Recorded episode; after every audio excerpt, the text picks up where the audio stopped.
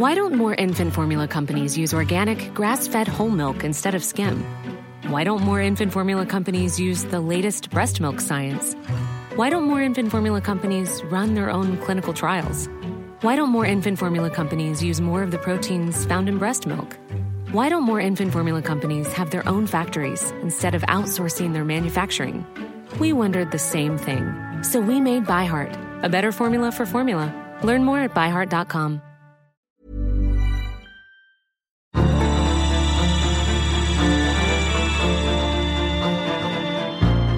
Whatever my partisan affiliation, I don't want to retire from this place one day and look back and think I made our country less safe for my children or grandchildren. You're listening to the National Security Podcast, the show that brings you expert analysis, insights, and opinion on the national security challenges facing Australia and the Indo Pacific. Produced by the ANU National Security College.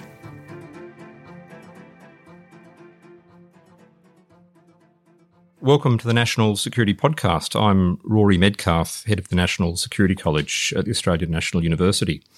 Today's podcast is recorded on the lands of the Ngunnawal and Ngambri people, and I pay respects to their elders. Today, our guest is Senator James Paterson, uh, Liberal Senator for Victoria, but uh, importantly for this conversation, the Shadow Minister for Home Affairs and the Shadow Minister for Cyber Security. And James, welcome to the program. Great to be back with you.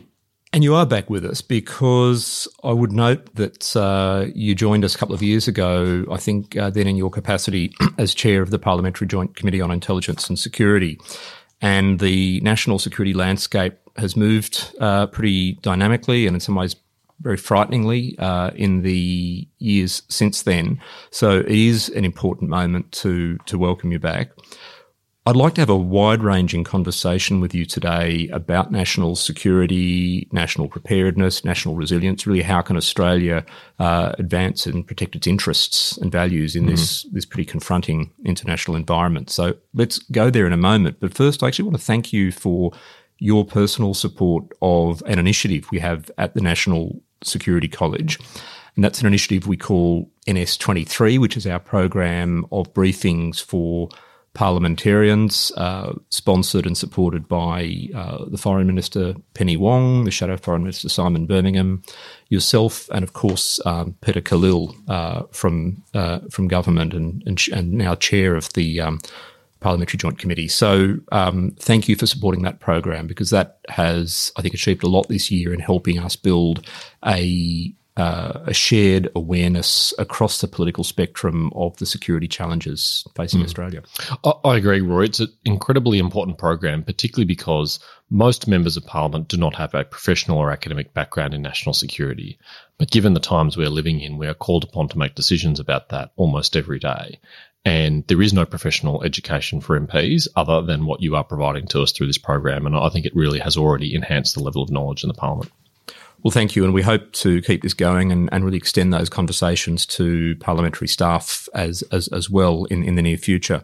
But let's go to some of the really substantive issues at play in national security at the moment. And of course, we're recording this on the 18th of October uh, 2023. Uh, this has been really a very harrowing time in international affairs, uh, most recently with the, the crisis, uh, the conflict in the Middle East, um, precipitated by the, uh, you know, the the horrific attack uh, on Israel by Hamas, uh, but now it's being extended into a really open conflict uh, between Israel and Hamas uh, into, into, Gaza and uh, an awful humanitarian cost already. Um, it would be useful to hear your perspective on this, particularly the question of how we maintain Australia's social cohesion mm. at this time. Mm. Look, it's an incredibly troubling and distressing turn of events for Israelis in particular because it has punctured their sense of safety and security that for the best part of the last decade they felt that they lived under. And it's actually a reminder to all of us um, if even the IDF and the Israeli intelligence agencies can uh, miss signs and a terrorist attack can be um, allowed to proceed without being foiled, then we can too. And we should never forget that that terrorism threat hasn't subsided. Like you, I'm very concerned about the implications for social cohesion in Australia. It was very unfortunate to see some of those protests, particularly in Sydney, where uh, inflammatory and potentially um, criminal incitements to violence occurred, in particular, those chants of gas the Jews. Now, there have been calls for if any of those people uh, guilty of that were temporary visa holders, that their visas should be cancelled on character grounds. And I agree with that. But I think the even more disturbing truth is that probably most of those people were born here, were raised here, and were educated here, and nonetheless still think that's an appropriate way to behave to racially vilify a minority and to call for violence against them. And that is a very big challenge for us to confront as a nation. How do people born and raised in our country think that that's okay? I think there's a lot of things that, that lessons that come out of that. The first is leadership is very important from political leaders. We have to be unambiguous about what is acceptable and what is not acceptable, and making sure we send a clear message about that. Secondly, I think our education system has a very important role to play, not just in teaching the virtues of tolerance and pluralism and diversity, but also teaching the virtues of Australian values and our place in the world and the distinctive freedoms that we enjoy because of who we are. And those are inseparable from the values we have. And if that's not inculcated in future generations, then I think you will see more events like this. And this, I guess, is part of a larger conversation as well about the rights and responsibilities of, of citizenship in mm. Australia. Exactly right. Look, that's a really big question, a question for migrants who choose to come here and make their life here, and a, and a question for those of us who have the great fortune of being born here. Um, but if you do come here and you choose Australia, you are not just choosing our beaches and our weather and our sense of safety and security. You're choosing our institutions and our values and our um, social norms, and they need to be taught and upheld by everyone who comes here if we want to continue to enjoy the very unique uh, civilization and society that we've built. And across the political spectrum, how do you see the the opportunity and the need now to effectively keep the the temperature down, to to to keep the debate uh, and uh, community responses at mm. a level that that doesn't um, sort of accentuate the problem mm. further? We have had in the Senate and the House of Representatives this week a bipartisan motion that condemns Hamas's behaviour and expresses solidarity with Israel and the Jewish people, but also expresses our concern uh, for Palestinian lives too, that we know sadly have already been lost and will continue to be lost as a result of this conflict, which was initiated by Hamas, who bears the moral responsibility for those that loss of life. And that was a really important statement by the Parliament. It was regrettable, in my view, that there was an amendment move that attempted to hijack what was a condolence motion, that it was supported by the Greens and some Teal MPs, and that both in the Senate and the House, the Greens voted against the ultimate motion because their amendment was not successful. That's very unfortunate, and it does make our task harder of sending a, that strong signal. The good thing is that it was still bipartisan, that the parties of government, the responsible parties of government, the Liberal and National parties and the Labor Party, and the majority of the crossbench in both chambers were able to support those motions. You, you made a comment, I think, uh, in the last day or so about how obviously how concerned you and, Australians are about the uh, the lives and safety of the uh, the people of uh, Israel, but also very much of Palestinian people and, and, and the people in Gaza who, who are suffering uh, at the moment in the uh, in, in, the conflict.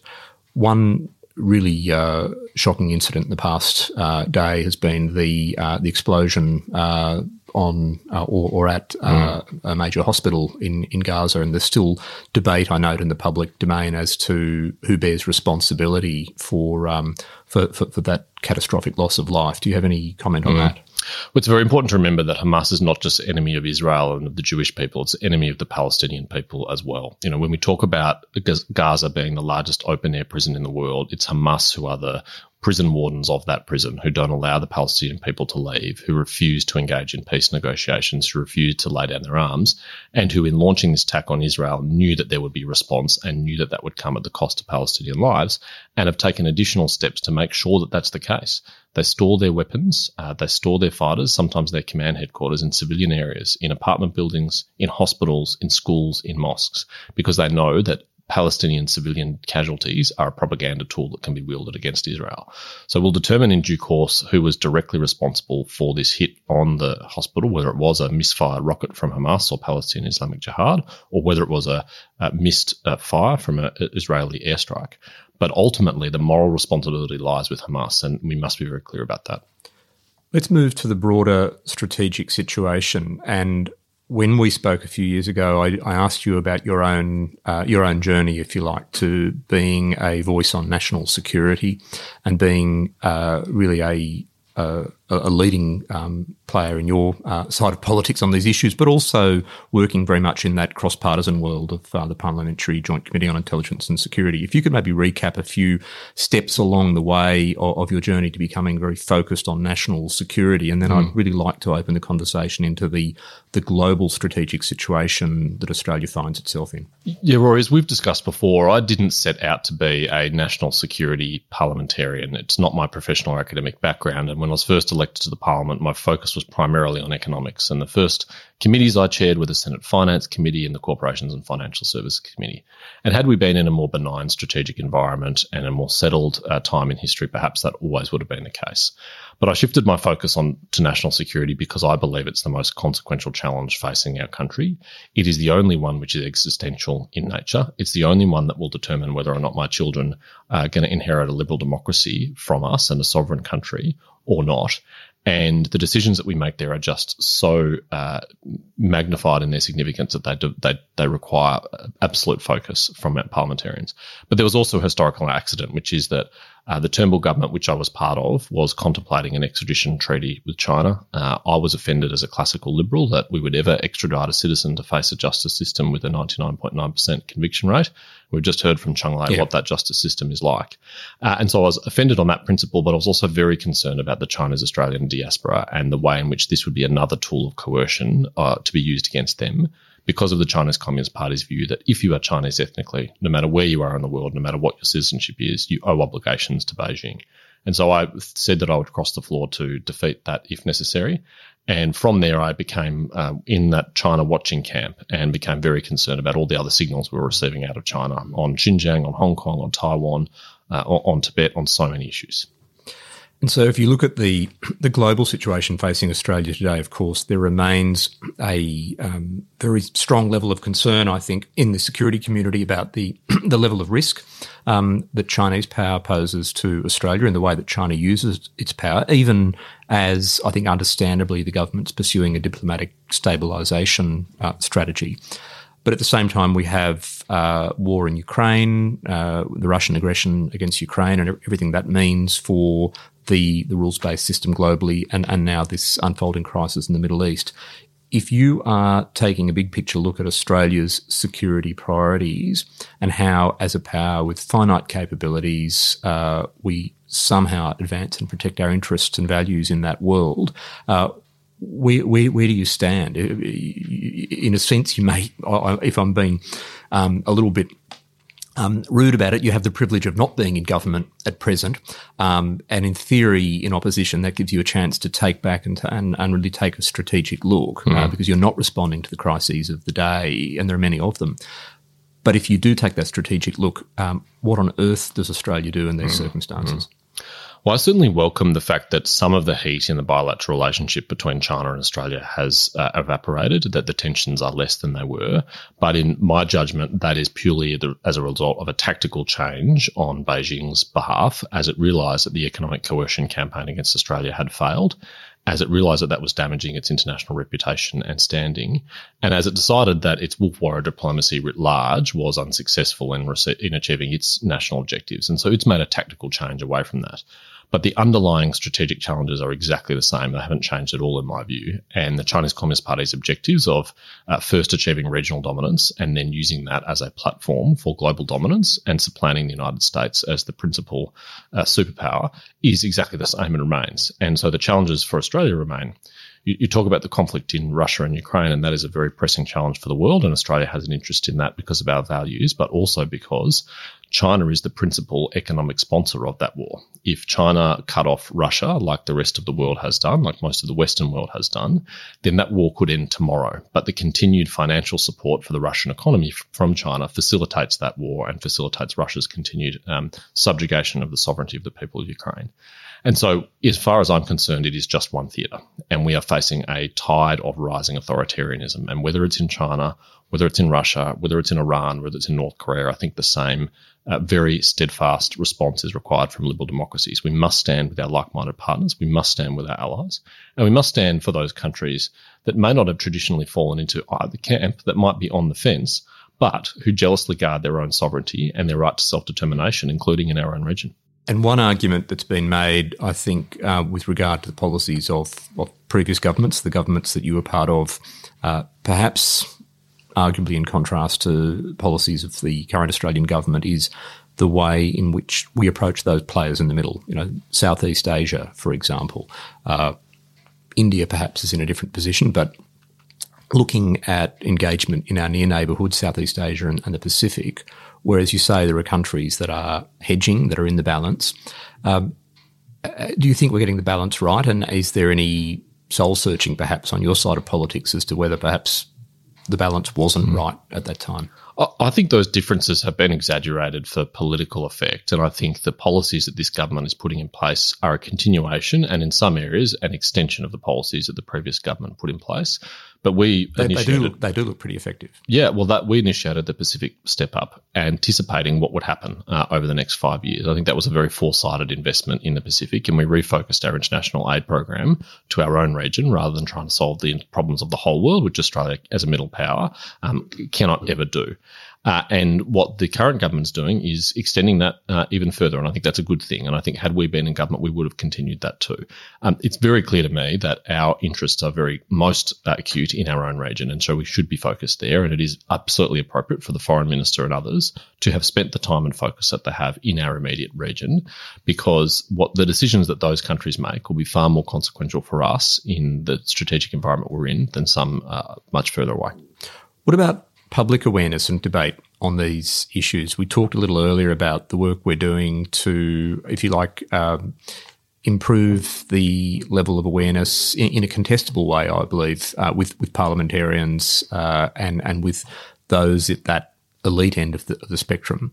But there is, I think, a growing level of public anxiety about a whole range of security issues, and of course, we we can't have this conversation without talking about uh, climate change and its impacts, or the impacts of the COVID pandemic, or those transnational issues uh, that are not, if you like, state uh, driven. But how do you see the right balance for the political class in ensuring that there is public awareness, but not a level of public alarm that's counterproductive? Compared to where we were five years ago, I think we're having a much more honest conversation with the Australian public about the security challenges that we face, and I welcome that. I think that's really important.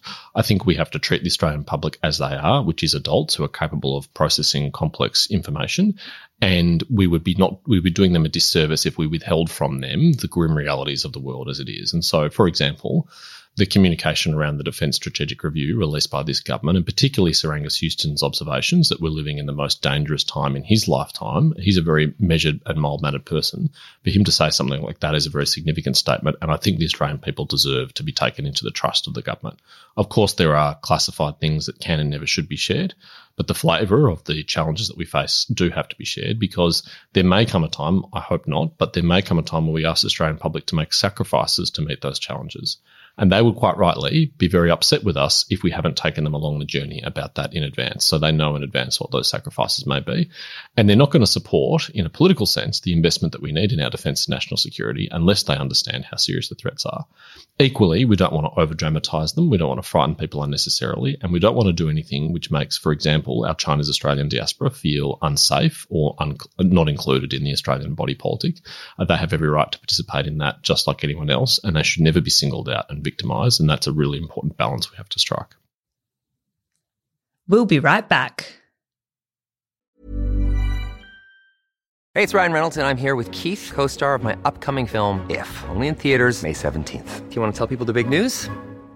All right, I'll do it. Sign up now and you'll get unlimited for $15 a month in six months of Paramount Plus Essential Plan on us. Mintmobile.com slash switch. Upfront payment of $45 equivalent to $15 per month. Unlimited over 40 gigabytes per month. Face lower speeds. Videos at 480p. Active Mint customers by 531.24 get six months of Paramount Plus Essential Plan. Auto renews after six months. Offer ends May 31st, 2024. Separate Paramount Plus registration required. Terms and conditions apply if rated PG.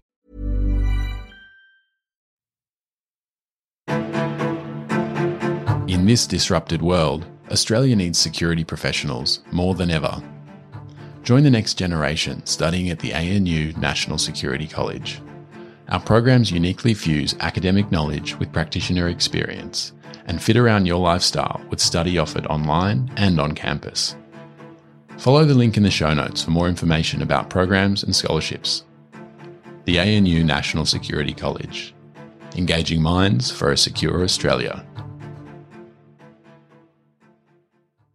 So we, have talked in one part of this conversation about uh, ensuring social cohesion in the in the face of the uh, the conflict in the Middle East. We've also now spoken in another part of the conversation about uh, the Chinese Australian community and the way that they may feel um, alienated by the debate about strategic challenges in our region. Um, and of course, one of the uh, great strengths, a fundamental strength of Australia as a multicultural democracy, is uh, that that that tapestry of, um, of backgrounds of Australian citizens. I would also bring India into that conversation because I think we can't have a conversation about sovereignty and national security at the moment without looking at the um, the crisis between India and Canada, uh, where, as, as we know, there's been an allegation made by the Canadian Prime Minister uh, that's been vehemently denied, uh, effectively by the the Indian government, uh, about uh, the killing of a Canadian national uh, who was, of course, an individual associated very closely with the the Khalistani separatist movement in India. That must be a confronting conversation for people thinking about uh, home affairs, home security in Australia, where we want, of course, very um, a very quality relationship with the rising power that is India, with the the democratic power that is India, but where also uh, questions about sovereignty and the rule of law come into play. What, what's your view on, on that? That was a very troubling development, and I haven't been briefed on that, and so I don't know whether those accusations are true. I certainly hope that they're not true, although I think it would be very unlikely that a Canadian Prime Minister would go to the steps of publicly revealing that in the Parliament if it wasn't on a very firm basis. And that would be very unfortunate because I think uh, India and Australia and India and our other partners have a lot of work to do together and a lot of common interest and a lot of common values. And it's critically important that we uh, welcome India as it is being, as a growing international power and as an important responsible contributor to international system, particularly in the Indo-Pacific. We want them to take an active role. We want them to take an assertive role. We want them to take a prominent role. That will be harder if India is engaging in behaviour like that, which I really, as I say, I hope is not true. Um, it's a, from an Australian point of view, it's a relationship which I think we all know hasn't reached its full potential, which is um, particularly on the economic front, uh, not yet uh, reaching its full potential. We had the early harvest uh, trade agreement. Uh, there was always envisaged there'd be a second stage of that. I hope this government is successful in finishing off what we started and we can deepen those relationships. But we have to encourage India uh, to behave consistent with its values and its principles too. Know, and I guess the, the bigger question that I would um, raise is a, a, confronting challenge for Australia in the years ahead is going to be how to, how to maintain the confidence of very diverse communities within this country, uh, where the politics, the geopolitics, the conflicts in the international system whether they're conflicts in the Indo-Pacific, whether they're conflicts in the Middle East, whether they're conflicts in Europe, uh, or whether indeed they're internal conflicts in um, in major countries, all have the potential to spill over into uh, the Australian community, the Australian system. Um, any uh, general observations there on how we can maximise the um, the integrity of Australia in those circumstances. Yeah, I think Mike Burgess's warning as Director General of ASIO of the possibility for the spontaneous communal violence stemming out of some of these tensions overseas is one that we should take very seriously. And we, of course, understand when people come to Australia and make Australia their home, they don't uh, completely separate or divorce themselves from their heritage. And they're right to feel very proud of their heritage. They're right to want to have a continuing connection to their culture. They're right to want to share that uh, here in Australia uh, with others. It would be very unfortunate, though, if the divisions which have defined societies which they have left are brought here to Australia and become an issue in Australia. Uh, we don't want our society to be divided on sectarian or religious or cultural lines as the way we do see happening overseas. So I think it is very important that in coming to Australia and committing to Australia, commit to uh, being an Australian and the values of our country and the acceptance of pluralism and diversity and toleration, even when uh, tensions are high and even when you're deeply and rightly concerned about friends and family uh, at home who are facing very real challenges. So, how um, confident are you that we have the, if you like, the institutions, the security settings, but also the, the if you like, the broader um, policy settings of society, social engagement, communication, etc., reassuring uh, the Australian community? Uh, how confident are you that we have all the architecture in place? I am Uh, I think we've got work to do. I am concerned that we're not as uh, strong and united as we need to be for the strategic environment that we're in. And one of the issues I think is that we need to have a broad and unifying national identity, which we can all unite behind and connect with. It can't be a national identity which is thin, which is just about um, the things which uh, we're distinct from each other on. That has to be broad and thick and about the things which we, we share. And I think it's really important that political leaders lead that conversation. So I think pride in our country, pride in the history of our country, pride in our institutions, pride in our symbols is really important. I'm never one of those people who say we should whitewash history and say that our country is perfect or has a perfect history. We should be honest about our failings. But if we think there's nothing particularly distinctive or special about Australia, and we don't share that with uh, people who come here and people who are born and raised here, then let's not be surprised when that loyalty and that commitment to Australia and its values are tested in, in times of crisis.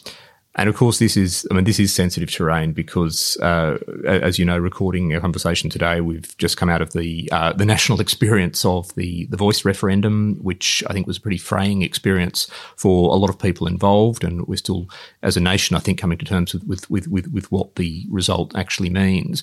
But if I read you rightly, you're you're saying that uh, we need a national identity that is, that is unified, but that also comes to terms with our history, including those aspects of our history uh, that you know, that, do involve, uh, if you like, wrongdoing in, in, previous generations. So I'm just curious to maybe draw you out, draw you out on that a little further before we go to uh, a few portfolio areas. That's a very good summary, and I think there is unfinished business historically, and even unfinished business in our constitution. Um, I think if we ever contemplate constitutional change again, though, we have to try and build a broader consensus and obviously bipartisanship around it. One area where there is the potential to do that is to deal with the problem of the race power. Is the elephant in the room. It's the uncomfortable thing about our constitution. If we were starting a new constitution today, no one would vote for the inclusion of a race power. It was included in 1901 for explicitly racist reasons to target Asian migrants for discrimination. And in 1967, it was amended to include Indigenous Australians for strictly non racist reasons, but uh, it is still have this legacy of a power where the Parliament can make laws for people of any race, including Indigenous Australians, but including Australians of any other race.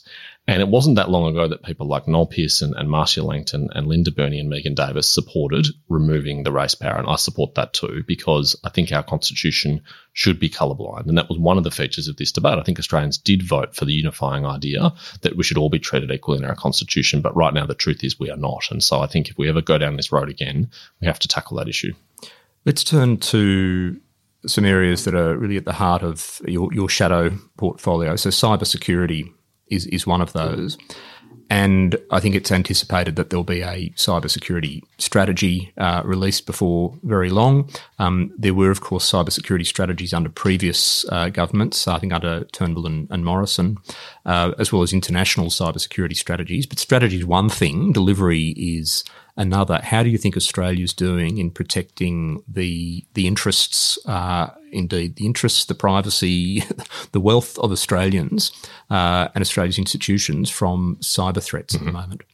It has sometimes been said in this debate that Australia is five years behind the rest of the world, but in my travels, I'm yet to find a jurisdiction which is five years ahead of Australia, and I haven't seen anyone else point out a jurisdiction really? that we should e- copy. Even in smaller countries where it's sometimes easier uh, to there are countries get the pieces who, together. There are countries who are doing good things, um, but there's no country in the world who I think is miles ahead of Australia. I think Singapore's doing some good things, Estonia is doing some good things, a lot of countries who are doing good things, but there is none who I think is doing anything uh, materially different or better from Australia, n- nor is there any country that solved this problem and, and dealt with this problem.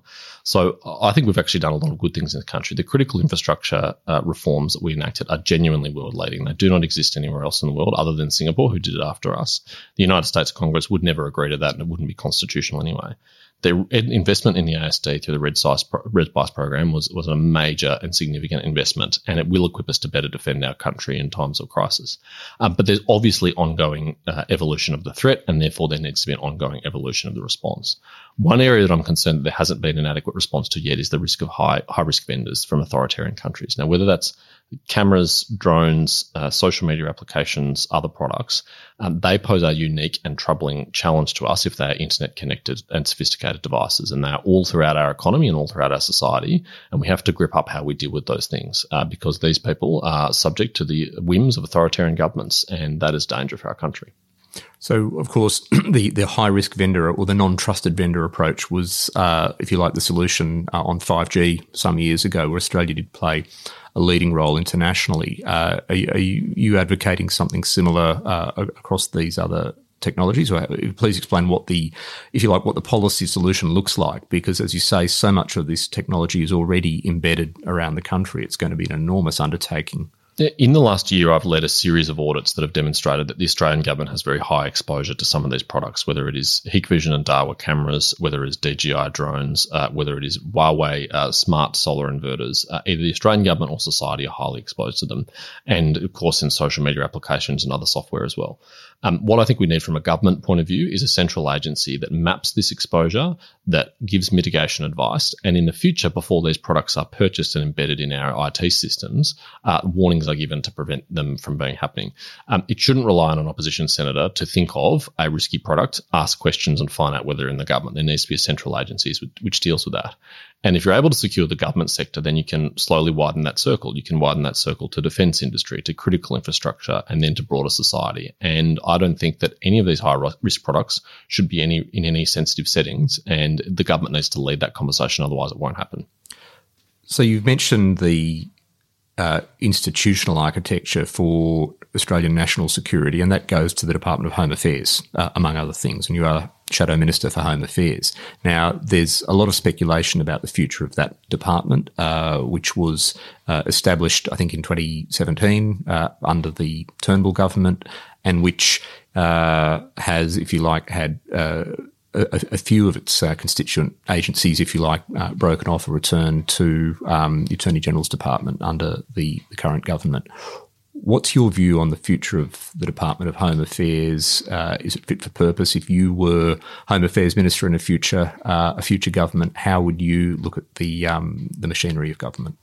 Well, I would say it's more than a few. It's the AFP, it's the ACIC and AUSTRAC, and really all that is left in the Home Affairs portfolio is ASIO and Border Force. It's not the vision of the portfolio when it was constructed, and it is one of the great achievements of the former government, in my view, to bring together the operational and policy arms of all the domestic national security agencies. And we now have a situation where it isn't actually clear who the lead domestic national security minister is. Is it the Minister for Home Affairs or is it the Attorney General? And this has led to a series of problems. For example, the time taken to list a terrorist organisation and the ministerial consideration of that has blown out. We even had a terrorism listing recently where the Minister for Home Affairs was omitted from the process entirely, and what has been admitted to is now as an administrative bungle. Um, I worry that small problems like that will escalate and cause real, tangible national security risks for our country. And I think it doesn't make sense to have effectively demolished that portfolio as the government has. But you're right, there's a lot of speculation that even after the dismantling of the portfolio that we've seen, that there'll be yet even more of it to come. And I think that would be a really retrograde step. I think there is good sense in having those agencies together and also good sense in having the oversight at arm's length with the Attorney General. I think there was a that was a really good structure where the Attorney General who approves uh, the warrants for ASIO is not the minister who's responsible for ASIO. So they're not both responsible for oversight and operational outcomes. And that has been blurred now that some of those operational agencies have been put back into AGs. There's also an argument, though, that the um, that the institution has never quite uh, cohered in the way that it was intended. Uh, and of course, there's been speculation uh, about whether whether the culture of that institution is is fit for purpose. So, um, just interested to draw you out further on whether uh, things would simply be perfect if um, if agencies were put back into uh, the constellation, or whether in fact there's some um, bigger picture uh, overhaul or, or, or, review of the structure needed? Culture is very important, and how these departments and portfolios are led is very important. And uh, without making any kind of comments specifically about individuals, I think it is important that you have appropriate turnover at the top of departments like these, fresh eyes that come in and uh, able to look at it with a fresh perspective and make sure that um, you know power isn't accumulated too much in the hands of any one individual or small groups of individuals. And if you get those cultural things right, then I think everything else follows. I think the settings are important and they should be unified, but that leadership, uh, you know, organisationally is very important too. Before we wrap up, I want to uh, ask you about the the things that you. This has been a, a, pretty sobering conversation because most of the things we've talked about have been about risks to Australia's interests and values, uh, and about the um, the ambitious but imperfect ways that that we've really sought to mitigate those risks. Um, black swan events or black elephant events, if you like. The you know, and, and, for for the benefit of listeners, of course, a black swan is a metaphor for the event that catches you completely by surprise, and a, a, black elephant is the event that is actually staring at you, and yet you sort of claim to be surprised when this catastrophe happens so many things in recent years have been in those categories, whether it's COVID 19, whether it's the conflicts we're seeing in the world. What are the other black swans or black elephants on your horizon that Australia should be preparing for? I'm more worried about the elephants than the swans just because there's no excuse for not acting on those. There will certainly be unanticipated events that we um, cannot possibly prepare for by definition, but we have no excuse not to prepare for the things that we know are risk of happening. And when it comes to those black elephants, I'm particularly worried about a nation state sponsored cyber attack on Australia, which would be utterly debilitating. As unpleasant, as uncomfortable, and as frustrating as cyber attacks like the ones we've seen happen to Optus and Medibank and Latitude and others happen, they pale into comparison to the severity of what would happen if a state sponsored cyber actor attacked a critical infrastructure provider, something like an electricity network, a telecommunications network, a water uh, or gas supplier, a logistics hub, which uh, is able to distribute food and medicine around the country. If those things were attacked and that been able to take offline, our whole country would be destabilized.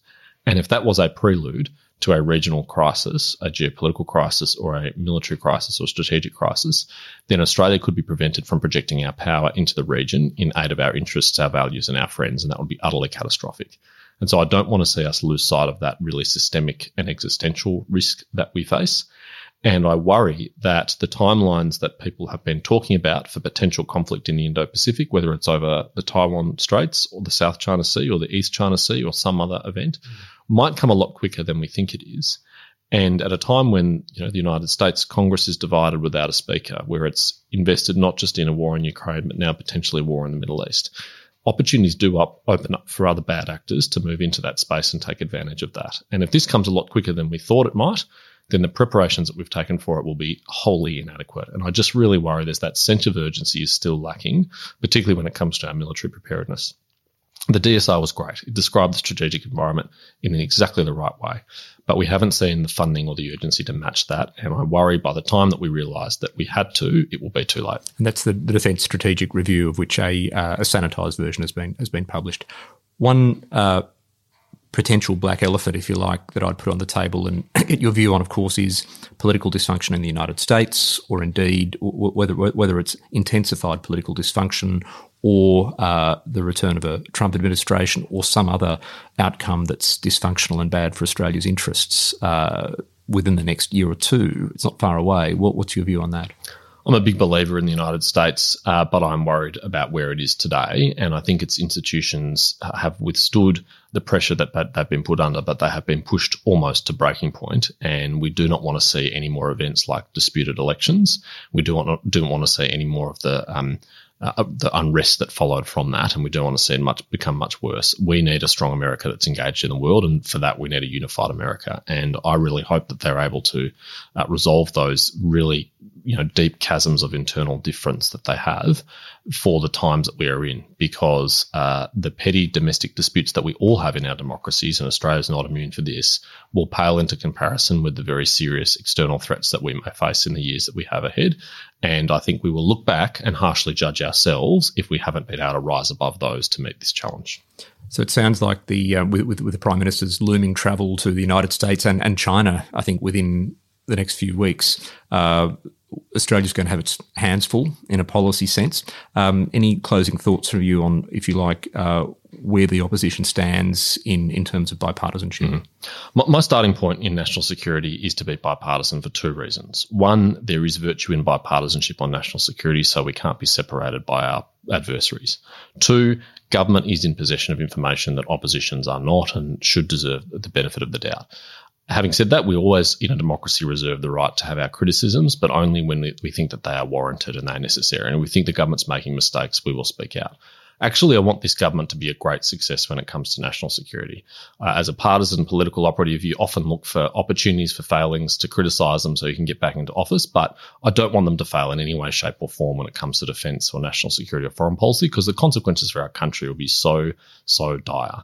And our role as an opposition is to help this government make the best decisions it can make. Sometimes that will require external pressure uh, to force their hand to move more quickly, to um, take tougher decisions. Sometimes it will be being strategically silent to allow them to make the decisions and have the room they need to make those difficult decisions. And we will always be guided by the national interest. Uh, whatever my partisan affiliation, I don't want to retire from this place one day and look back and think I made our country less safe for my children or grandchildren. Senator Paterson, thank you very much. That's been a, I think, a useful conversation. It's been pretty illuminating with your perspective on the challenges the nation faces, but also what you would project, I think, as, as, bipartisan responses to those challenges. On the National Security Podcast this year, we've we've had the privilege of um, a conversation with uh, the minister, with uh, uh, Clare O'Neil, the Minister for Home Affairs and Cyber Security, and we look forward to other opportunities to have government voices back on the podcast. But I think uh, it's been really uh, valuable to have your perspective here today. So thank you very much for joining us. Thank you for having me, Rory.